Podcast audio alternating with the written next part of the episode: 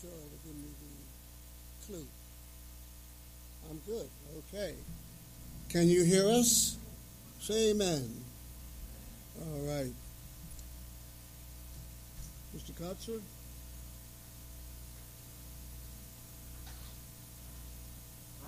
Okay. Good morning, everyone. I want to hear it again. Good morning, everyone. If you're not awake, please get awake. Okay. This morning, I like to, I would like to center our attention on Ecclesiastes chapter five, verses eight through fifteen. But as you can see on the screen, number one screen, it's infused with the gospel of Jesus Christ. In other words, I'm not covering two topics. I'm covering one topic because anything related to Jesus Christ can be seen throughout the Word of God. Can I get an amen? Maybe you don't know what I mean by that, but as we go along, perhaps you will see what I mean. Anyhow, I'm going to repeat myself, I'm sure, this morning, and I'm going to say the topic again. Ecclesiastes chapter 5, verses 8 through 15, infused with the gospel of Jesus Christ, which is the good news. Say good news. I got some good news from the Word of God. A look at Ecclesiastes, the injustices it talks about, love of money, and so on. So, number two, let's get started verse 8 all the way down through 10. If you see oppression of the poor and denial of justice and righteousness in the province or country, do not be shocked at the sight. For one official watches over another official, and there are higher officials over them. Verse 9. After all, a king who cultivates the field is an advantage to the land now, I know this seems humdrum, but just hold your horses in a way. Verse 10 He who loves money, there's that change.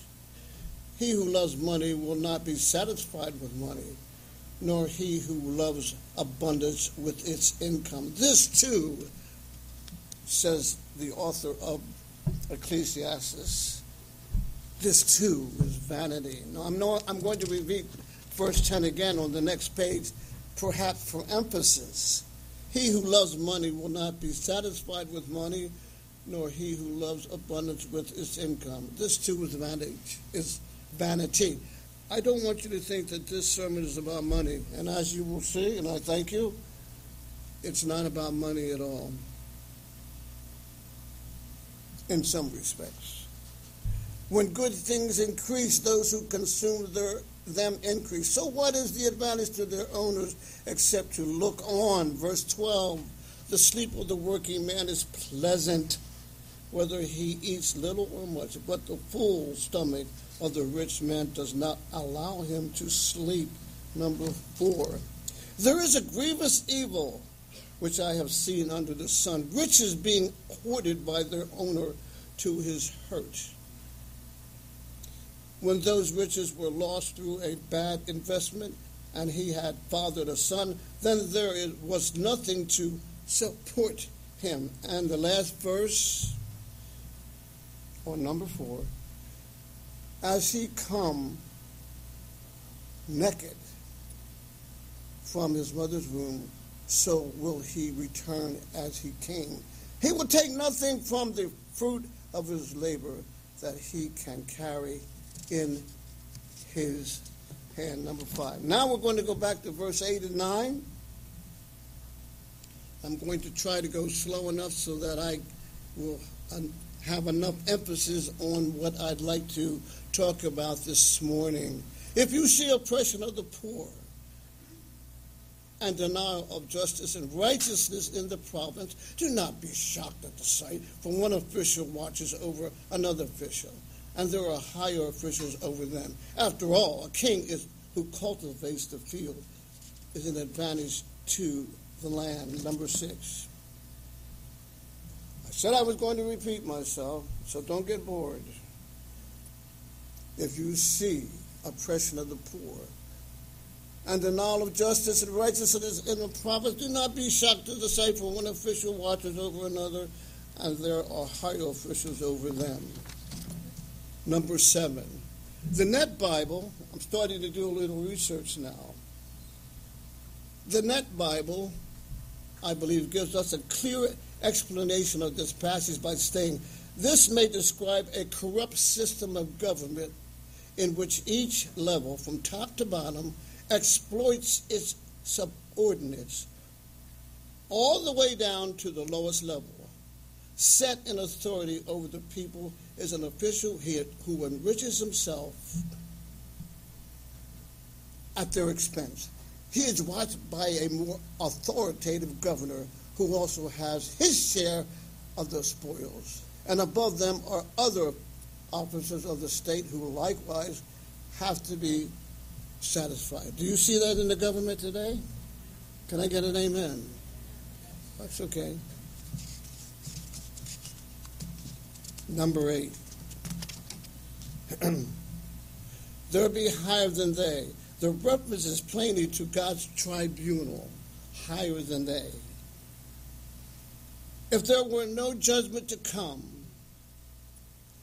we might well wonder at the violence and oppression with which the earth is filled. The only adequate explanation is that which the preacher himself gives at the close of the book. God shall bring every work into judgment. Now we're going to take a look at number nine. God will bring every act to judgment. Everything which is hidden, whether it is good or evil. That is a conditional statement. Let me go back to number nine. Go back to number nine on screen. God will bring every act to judgment. Everything which is hidden, whether it is good or evil. Now, number 10 again. This is a conditional statement because Listen closely. Say condemnation. What does Romans 8 1 say? There is therefore now. I like that. There is therefore, I'm, I'm reading from the King James in my head. Let me stick with the text. Therefore, there is now no condemnation for those who are in Christ Jesus. Did you get that? If you've accepted Christ as your personal Savior, there's no condemnation. Can I get an amen? amen. No condemnation. Isaiah 43 25. I, even I, am he that blots out thy transgressions for mine own sake and will not remember your sins. As far as the east is from the west, so far hath he removed our transgressions from us. If you, Lord, would count or mark iniquities, O Lord, who would stand? If God would count your and my transgressions, we'd all be lost. But because of the finished work of the Lamb of God, there is therefore, there is therefore, let me get my words mixed up. Uh, there is therefore now no condemnation to those who are in Christ Jesus. I want you to ask a question Are you in Christ Jesus? Have you accepted the finished work that He did on the cross and rose from the grave? Can I get a witness? If you haven't, without me trying to be smart, you're lost. I might as well come out and say it. If you have not accepted, without your so called good works, that Christ has redeemed you from the curse of the law, you're lost. Let me go back. Number 11. This then will be the conclusion of the whole mortal story. And although in this world all is vanity, yet vanities will be vain no more. Everything, whether good or evil, will have its own proper, stable, eternal result. Oh God. Say, oh God. Prepare the reader to give up his accounts with joy. I'm going to say this, and this is not in the script. If you have accepted Jesus Christ as your personal Savior, knowing that there's therefore now no condemnation, you ought to be filled with joy. Not depression. I know there's depression. I'm not saying that Christians don't go through depression, but your overwhelming character should be one of joy.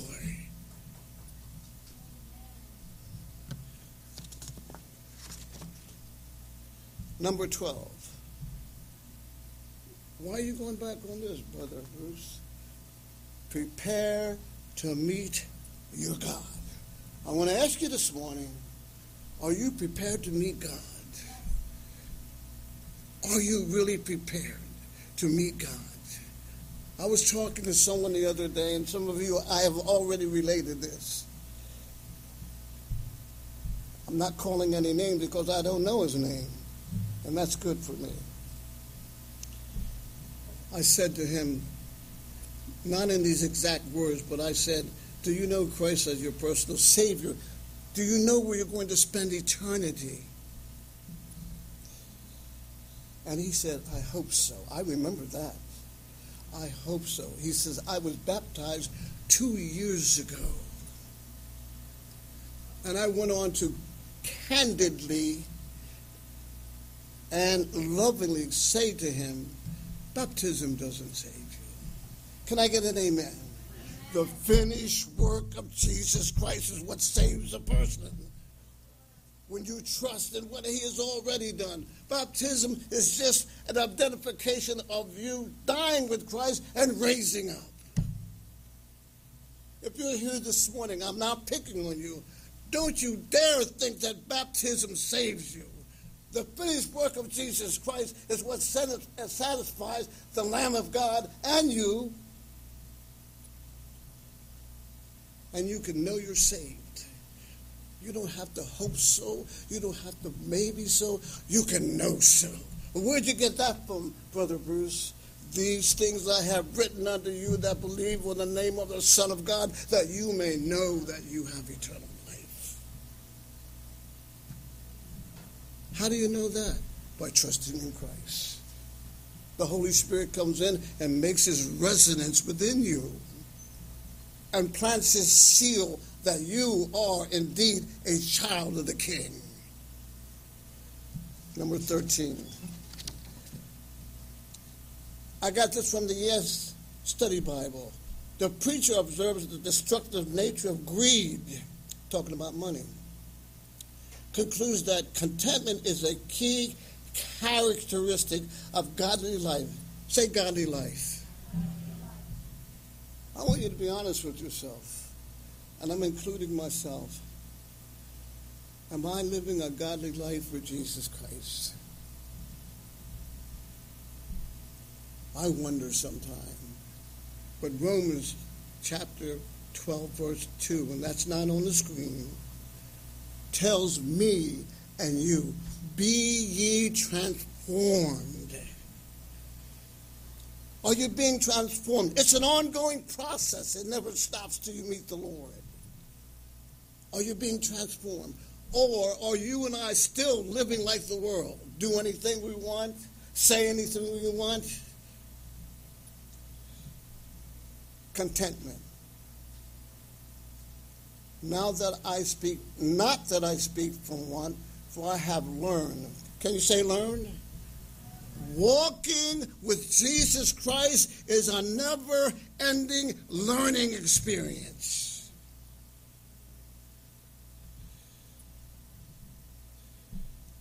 But godliness actually is a means of great gain when accompanied by contentment. Make sure that your character is free from the love of money It's not money in itself, it's the love of money. Being content with what you have, for he himself has said, I, I want you to get this, I will never leave you or desert you, nor will I ever forsake you. Don't you know? And I don't, I don't know how to say this without just saying it. Don't you know that once you accept Christ as your personal Savior, He never leaves you? Can I get an amen?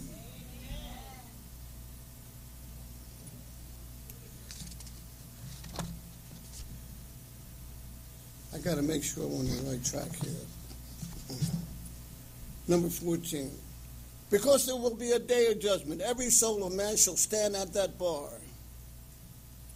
God, the infinitely wise, the heart searching God, will be the judge.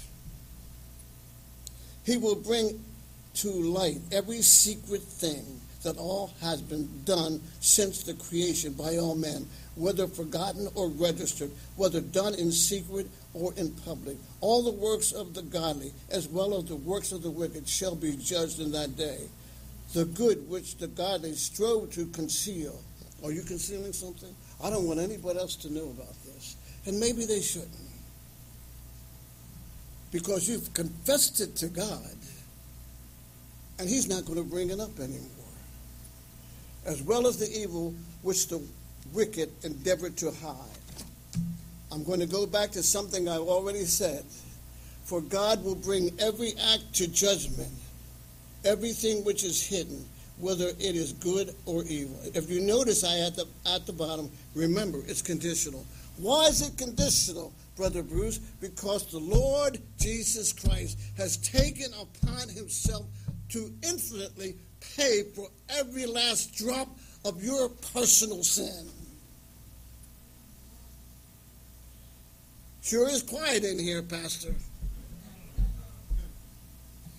You mean to tell me I have a Savior that took every drop of my secret sins and every drop of my overt sins, what people saw, and took him to the cross, and he said, My God, my God, just for me.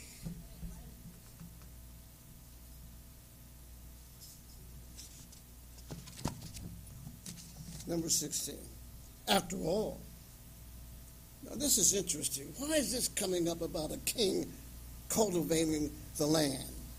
A king who cultivates the field is an advantage to the land. It is a consolation to think that oppression must have its limits. Since without the cultivation of the ground, the king could not get his reverence. So that in one view, the king is more dependent on the plowman than the plowman on the king. You think you're poor in state? You think people are lording over you? You're just as important to God from the rich to the poor. You're important. How do you know that, Brother Bruce? What does it profit a man if he gains the whole world, amen, and loses his soul? You are important to God.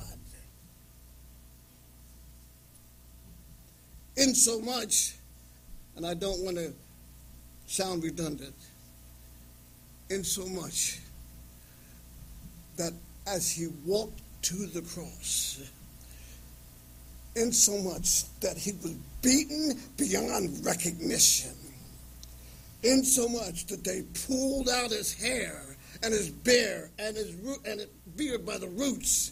He had you and me in mind. You're important. Number 17.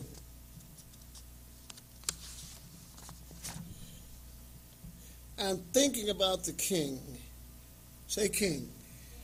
King's cultivation. The New American Standard Bible. After all, a king who cultivates the field is an advantage to the land. God's word for student Bible. A king is an advantage for a country which cultivates fields.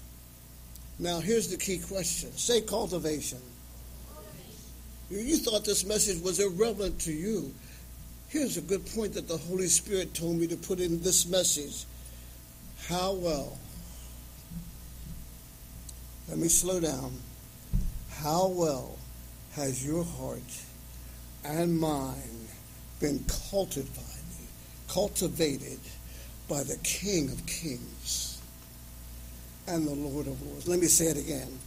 How well has your heart and mind been cultivated by the King of Kings and the Lord of Lords? Well, who is the King of Kings? You can say, who is he? Jesus Christ. Number 18. Let the word of Christ dwell within you, with all wisdom and teaching and admonishing one another with psalms and hymns and spiritual songs, singing with thankfulness in your hearts to God. Let me slow down. I can feel myself getting ahead. Let the word of Christ richly dwell in you.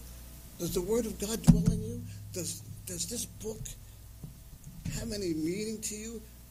Has it any meaning? Has what is said in this book have any meaning? It says, let the word of Christ richly dwell in you. Are you cultivating?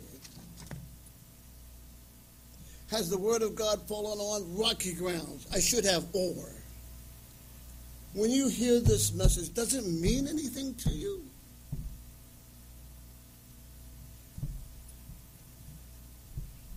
Other seed fell on rocky ground where it did not have much soil, and immediately it sprang up because it had no depth. In a similar way, these are the ones on whom seed was sown on rocky places, who, when they hear the word, immediately receive it with joy. Which, which, which category are you in?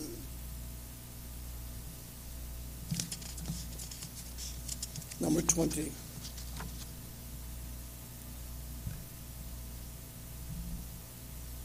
Think I missed a page. I don't see it here. I'm going to go back to it later. Number 20. He who loves money will not be satisfied with money, nor he who loves abundance with its income. This too is vanity. The greatest treasures of silver do not satisfy the greedy possessor of it. Partly because his mind is insatiable and his desires are increased by and with gains, partly because silver of itself cannot satisfy his natural desires. Say natural desires. There's only one thing that can satisfy your eternal soul Jesus Christ.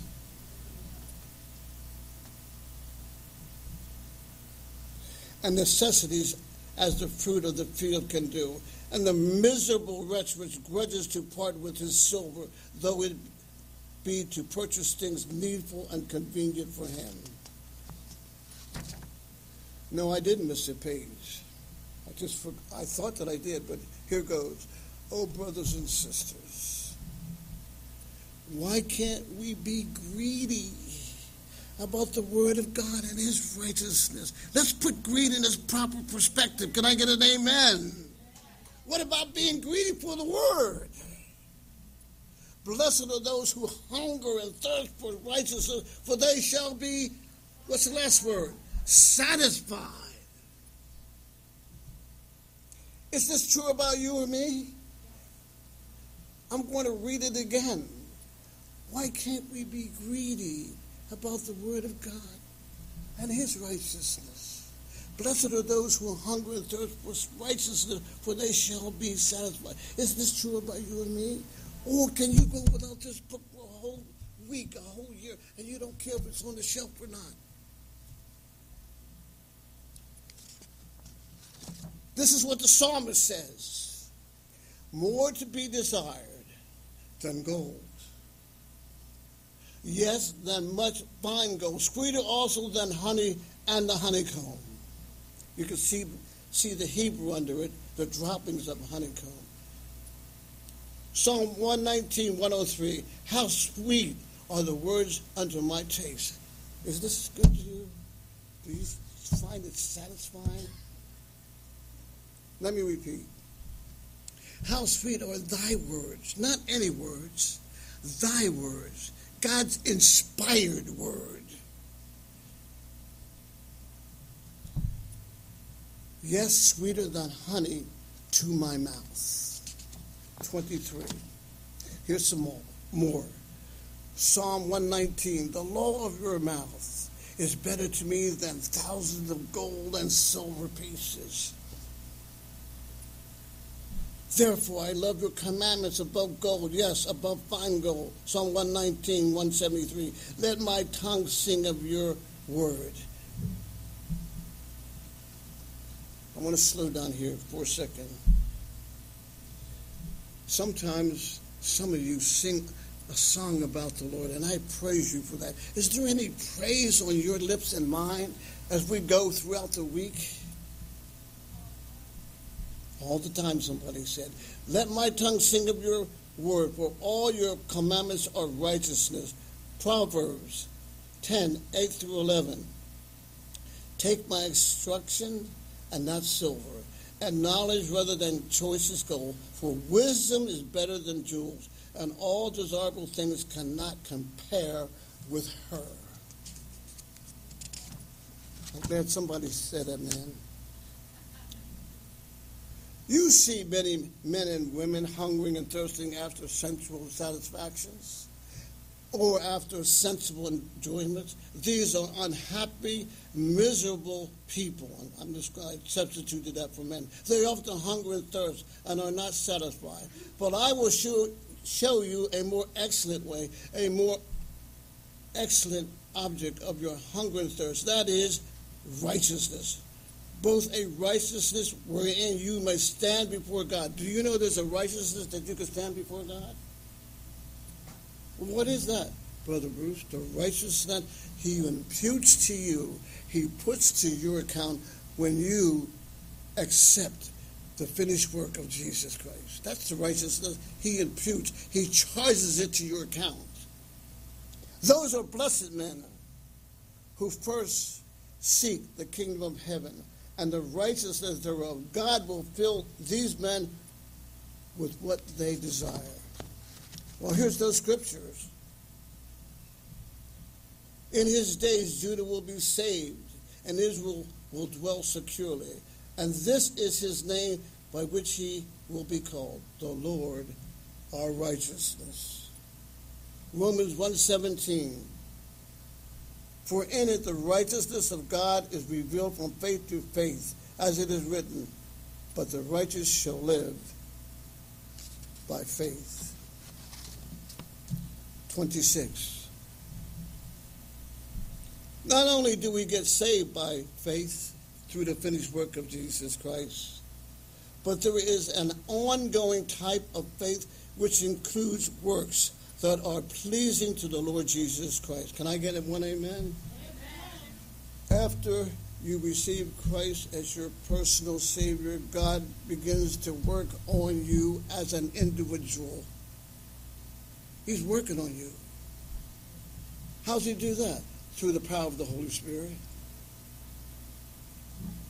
I'm going to say this again and then move on. For in it the righteousness of God is revealed from faith to faith. Say revealed.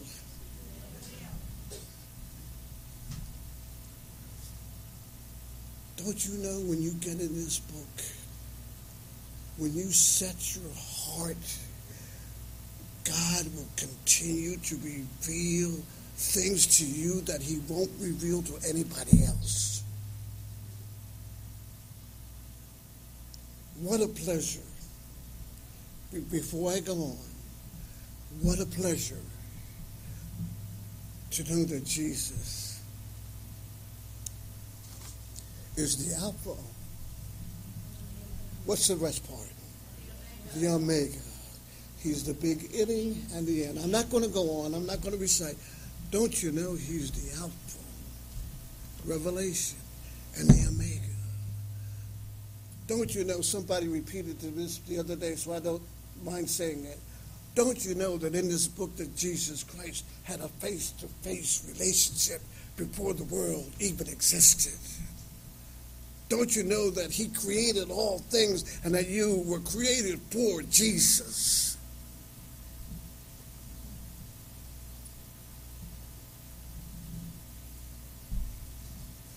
Twenty-seven. Here's another way to put it. For by grace, here he goes again with that grace again. For by grace you have been saved through faith. And that not of yourself, it is the gift of God. I haven't the slightest idea who I'm talking to, but I'm going to say it again. God's gift he wants to have a relationship with you. But He wants to give you that gift. What is it? Eternal life, not just, maybe I can make this clear by saying, not just eternal existence, because we're all going to live somewhere and go somewhere. But this is eternal life. It's abundant life, both here and into eternity. Brother Bruce, I got to be a good boy. I got to stop doing this. I got to stop doing that. Come to Christ and you'll stop doing this. And you'll stop doing that as He works on you. Not as a result of work so that no one may boast. You'll, I know I said this last week, and I don't know who I'm talking to. You'll never be able to boast as how good you were to get saved.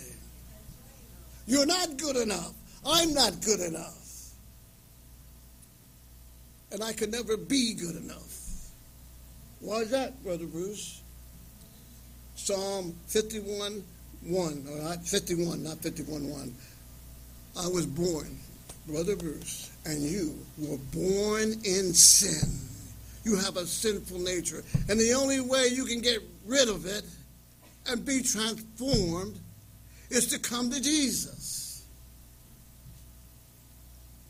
For we are his workmanship created in Christ Jesus for good work. Did you notice that?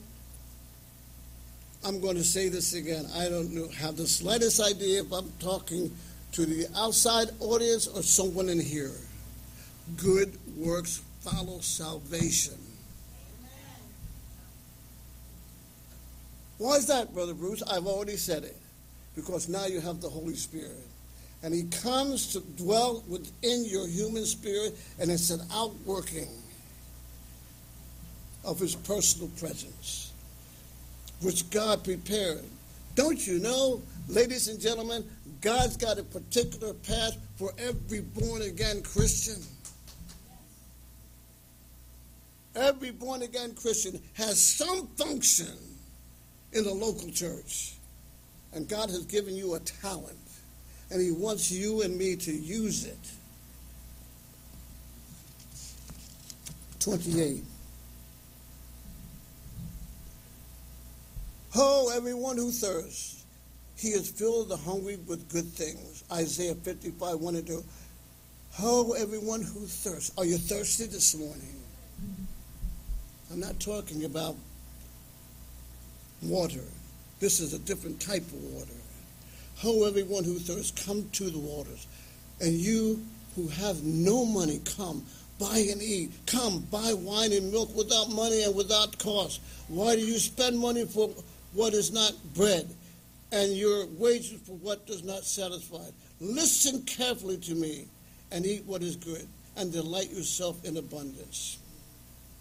Luke 153 He has filled the hungry with good things and sent away the rich empty handed. 29. When good things increase, those who consume them increase. So, what is the advantage to their owners except to look on? An increase of property always brings an increase of expense by a multitude of servants, and the owner really possesses no more and probably enjoys much less than he did. When every day provided his own bread and could lay up no store for the next. But if he have more enjoyment, his cares are multiplied, and he has no kind of profit. Let's put it this way. I'll put it one way. I'm sure there are others who can add to this. I don't see anything wrong with being rich if you're using it the way God wants you to use it.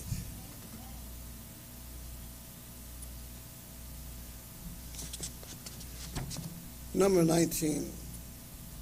I want you to seriously consider what I'm going to say, and I want you to search your heart. Suppose you ran into millions of dollars. Suppose, just suppose. Would we see you again? Would you tie to a Bible believing church? Or would you say, Hasta la vista?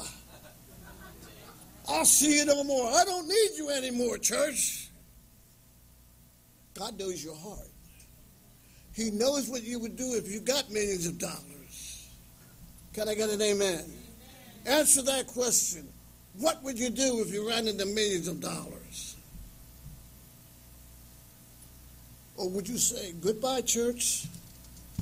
See you later. I don't need you anymore. I only needed you when I was down in the dumps.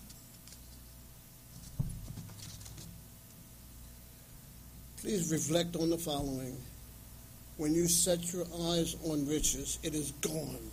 For wealthy certainly makes itself wings like an eagle that flies toward the heavens.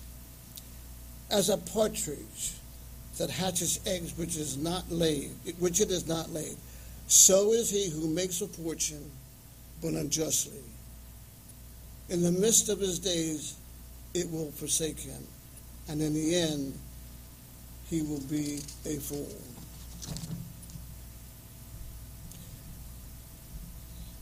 You know what the greatest fool is? To hear the gospel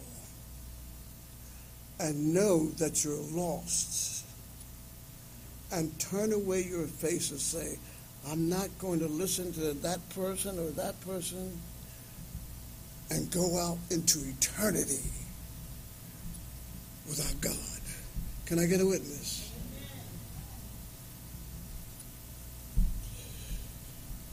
toiling after nothing, lust of the flesh.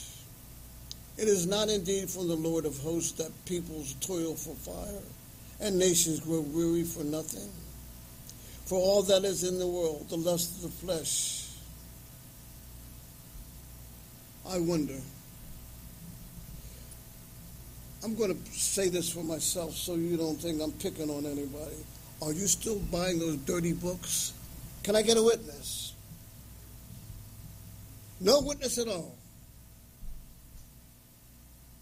Are you still buying those dirty, filthy books? That's the lust of the flesh,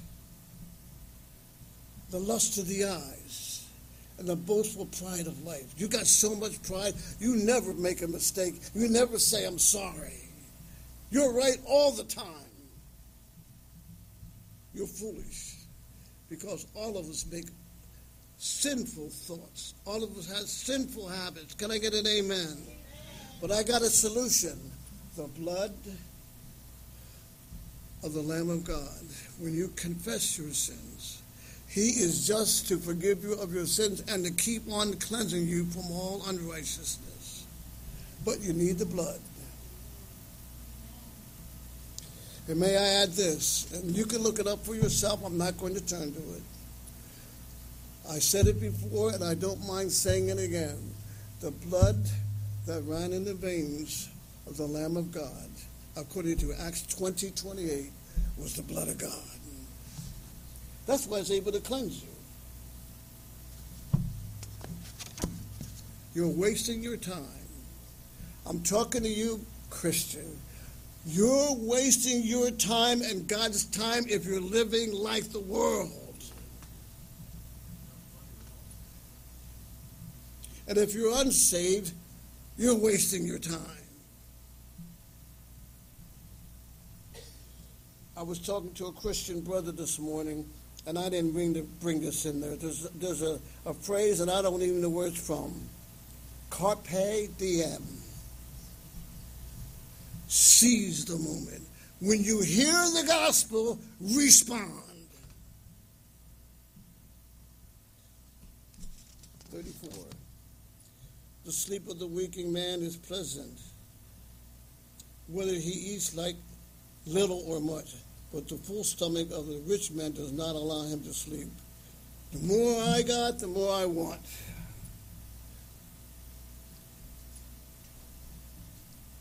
Here's another version. The sleep of a laboring man is sweet. His labor is healthy exercise. He is without possessions and without cares. His sleep, being understood, is sound and refreshing.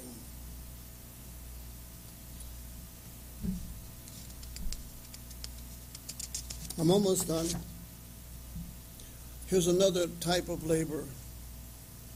Do not labor or work for the food which perishes, but for the food which endures to eternal life, which the Son of Man will give to you, for on him the Father God has set his seal. Can I get an amen? Do not work for the food which perishes. Now I'm going to go into the next page, but stay here for a moment. Do not work for the food which perishes, but for the food which endures to the eternal life. Jesus said, I am the bread of life. And God the Father has set his approval. He has set his seal on what Jesus Christ has done for you.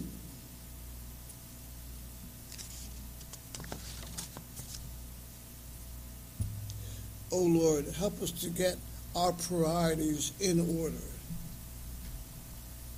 Let me read this first before I get off track.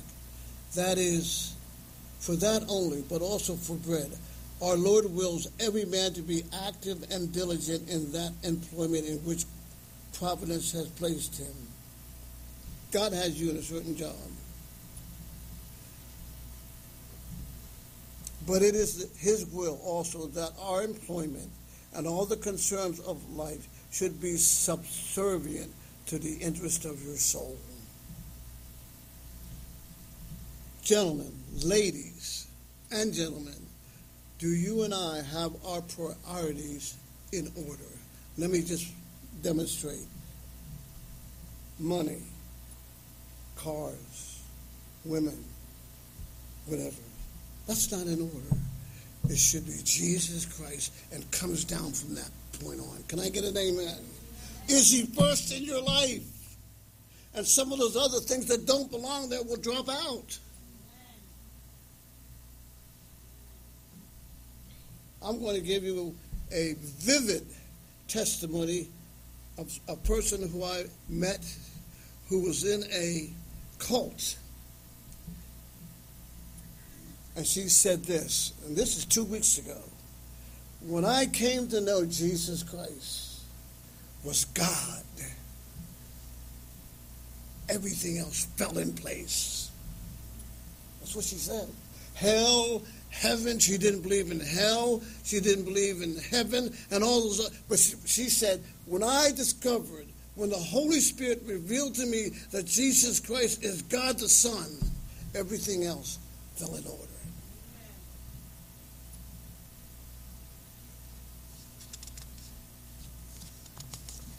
Number 37. There is a grievous evil which I have seen under the sun. Did you notice that phrase, under the sun? That's because Koheleth, that's the preacher, that's the assembler, is looking at a point of view under the sun. That's all he can see.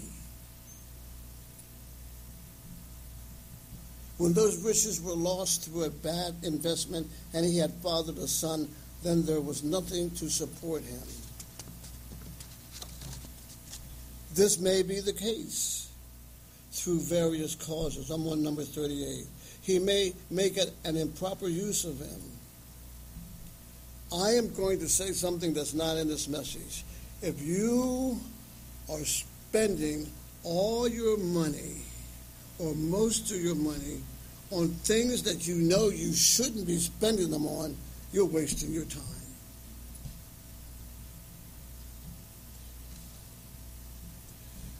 You might lose your health from it, but you keep doing it. He may join in an unfortunate partnership. Iron sharpens iron. Can you say that? Iron sharpens iron. You better get with someone who's going to lift you up than make you destructive. Can I get one amen? You need to hang around godly people who talk about Jesus, not all the time talking, don't be super religious, but you need to get around people who will lift you up and comfort you and, and help you to stand on your feet and move you forward in Jesus Christ. Rather than someone who's going to be always downing other people, complaining, and so on. His riches may excite the desire of the robber, or he may spoil him of his goods and even take away his life. I'm going to give you a personal experience because I can. My mother in law, who was now deceased, I'm going to depart for just a second. She accepted Christ as her personal Savior. But that's not the point. She was in a market one day, and coming out of the market, a man snatched her pocketbook out of her hand, and she's an older lady. She got her pocketbook back. That's what riches do to some people. They make you crazy. Can I get a witness? Or he may leave them to his son, and I won't repeat the rest. How about if you inherit money? As we said before, are you going to put it in its proper perspective?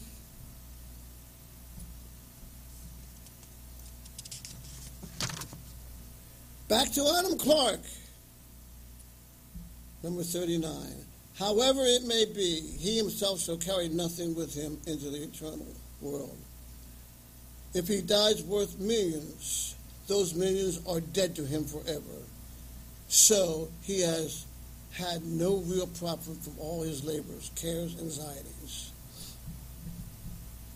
You and I, you brought nothing into this world and physically, you're not going to carry anything out of this world.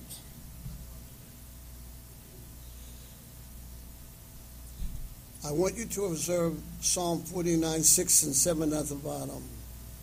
Even those who trust in their wealth and boast in their abundance of riches. No man, I'm emphasizing this because the next page brings about something. No man can by any means redeem his brother or give to God a ransom for him. No man can by any means redeem his brother or give to God a ransom for him.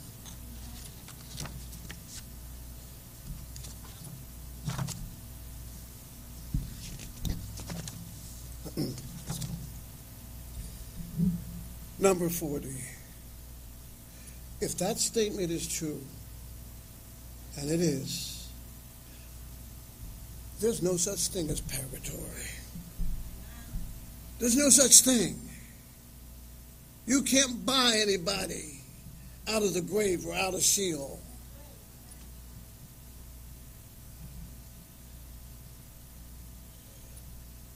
Hebrews 1 3. Who being the brightness of his glory, that's Jesus, and the express image of his person.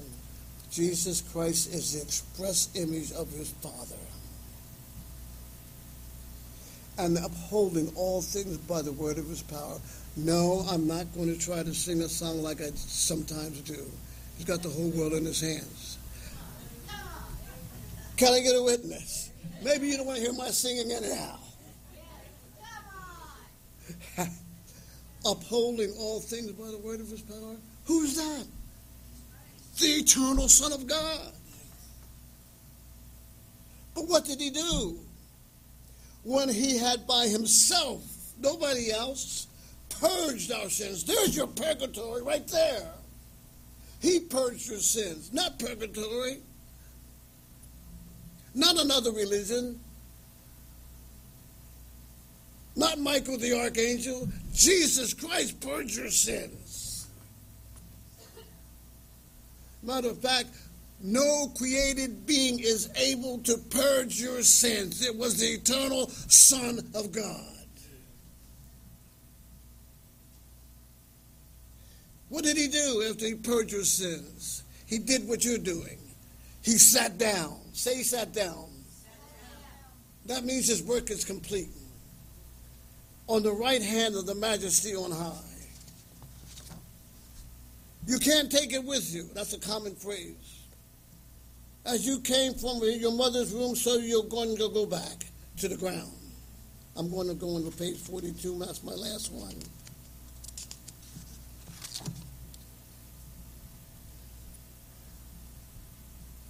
I'm going to go down to this again, and then I'm going to reflect on it. even those who trust in their riches and wealth.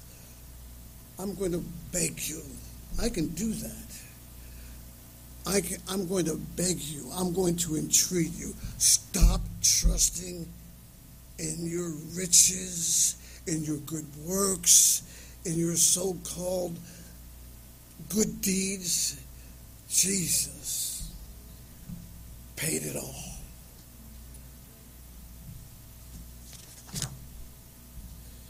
Well, I thought I was done. 43. When it comes down to your salvation, whom do you boast about? I'm going to make sure I don't have another page. Good. I'm done. Acts 4:12. And there is and there is salvation